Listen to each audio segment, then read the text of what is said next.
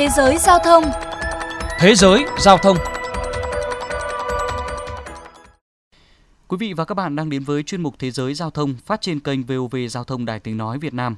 Thưa các bạn, vụ lùm xùm giữa VinFast và anh Trần Văn Hoàng, chủ kênh YouTube GoGo TV, đang là chủ đề nóng được nhiều người tranh luận trong thời gian gần đây.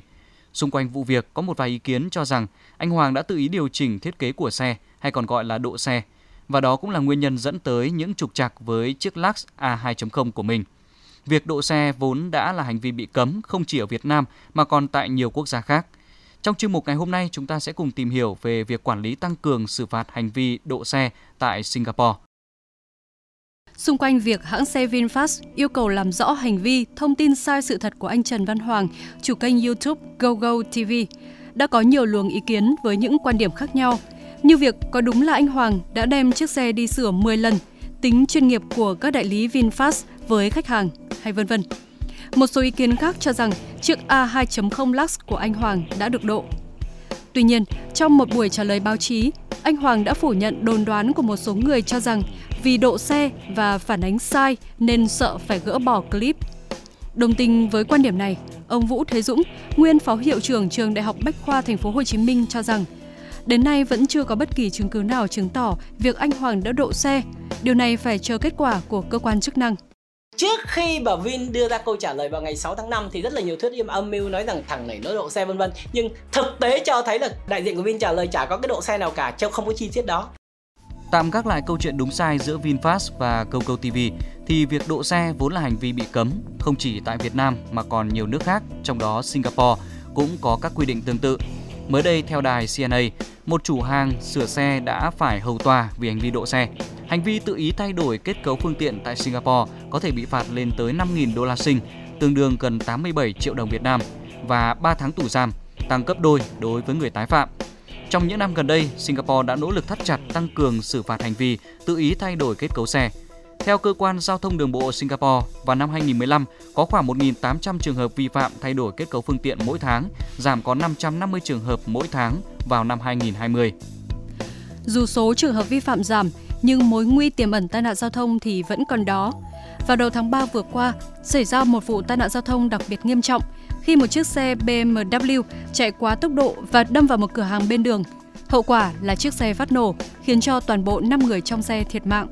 Điều tra vụ việc cho thấy cửa hàng chỉ bị hư hại nhẹ, chứng tỏ cú đâm không quá nghiêm trọng, nhưng chiếc xe vẫn phát nổ rất nhanh sau đó. Ông Christopher Tan, phóng viên chuyên đề mảng giao thông của The Straits Times cho biết, có khả năng chiếc xe gặp nạn đã được độ trước đó. Bất kỳ sự thay đổi kết cấu nào cũng sẽ ảnh hưởng tới tính an toàn của chiếc xe. Không như những bộ phim Hollywood, một chiếc xe kể cả khi gặp tai nạn nghiêm trọng cũng rất khó để phát nổ, kể cả khi bình xăng chiếc xe có bị vỡ. Hầu hết các vụ xe bốc cháy phát nổ đều là do chập điện.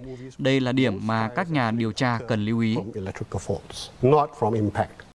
Dù vụ việc hiện đang được điều tra, thông tin chiếc xe có được độ hay không hiện chưa có câu trả lời.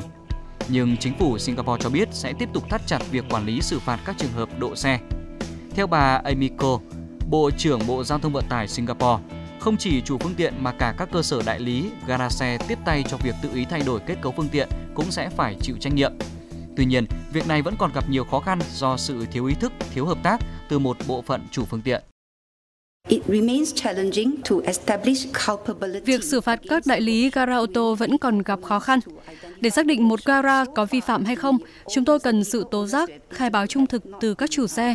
Tuy nhiên, hiện nhiều chủ xe vẫn tỏ thái độ thiếu hợp tác, và do đó trong thời gian tới, chúng tôi sẽ phải tìm một vài giải pháp khác cho vấn đề này.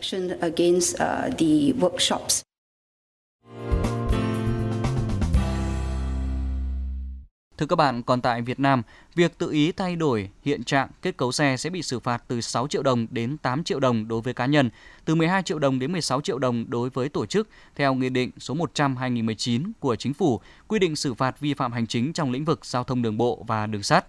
Không chỉ vi phạm luật quy định, việc tự ý độ xe còn tiềm ẩn nguy cơ tai nạn giao thông, độ còi, độ pô xe, độ âm thanh, body kit, v.v.